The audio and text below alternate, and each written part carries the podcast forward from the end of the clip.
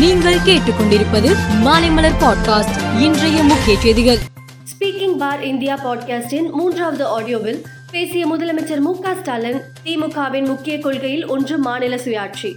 மாநிலங்களை ஒழிக்க வேண்டும் என பாஜக அரசு நினைக்கிறது. மாநில சுயாட்சி கொள்கை வெல்லும் வகையில் இந்தியா கூட்டணி ஆட்சிக்கு வர வேண்டும். இந்தியாவை இந்தியா கூட்டணியிடம் ஒப்படைக்க வேண்டும் என்றார்.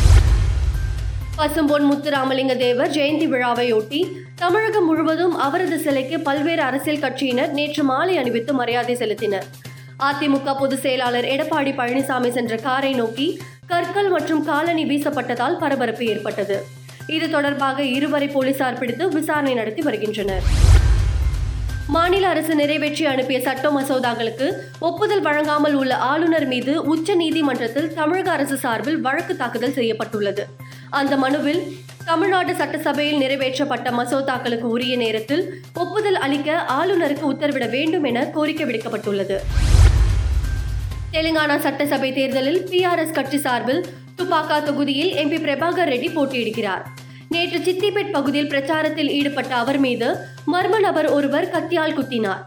காயமடைந்த அவர் மேல் சிகிச்சைக்காக செகந்திராபாத் கொண்டு செல்லப்பட்டார்.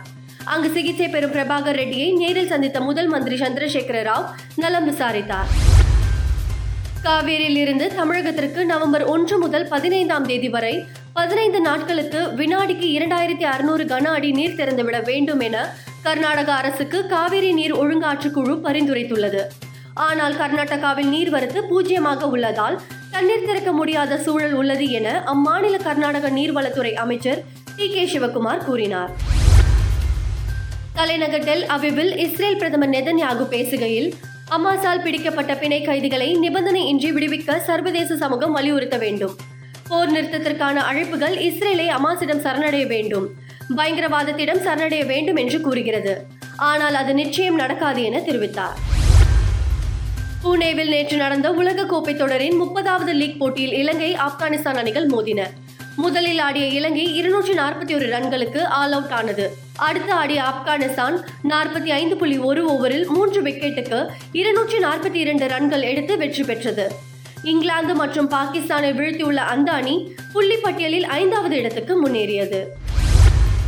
கால்பந்து உலகின் மிக உயரிய விருதான பலூன்டி ஓர் விருதை சிறந்த வீரர் வீராங்கனைக்கு ஆண்டுதோறும் ஃபீஃபா வழங்குகிறது.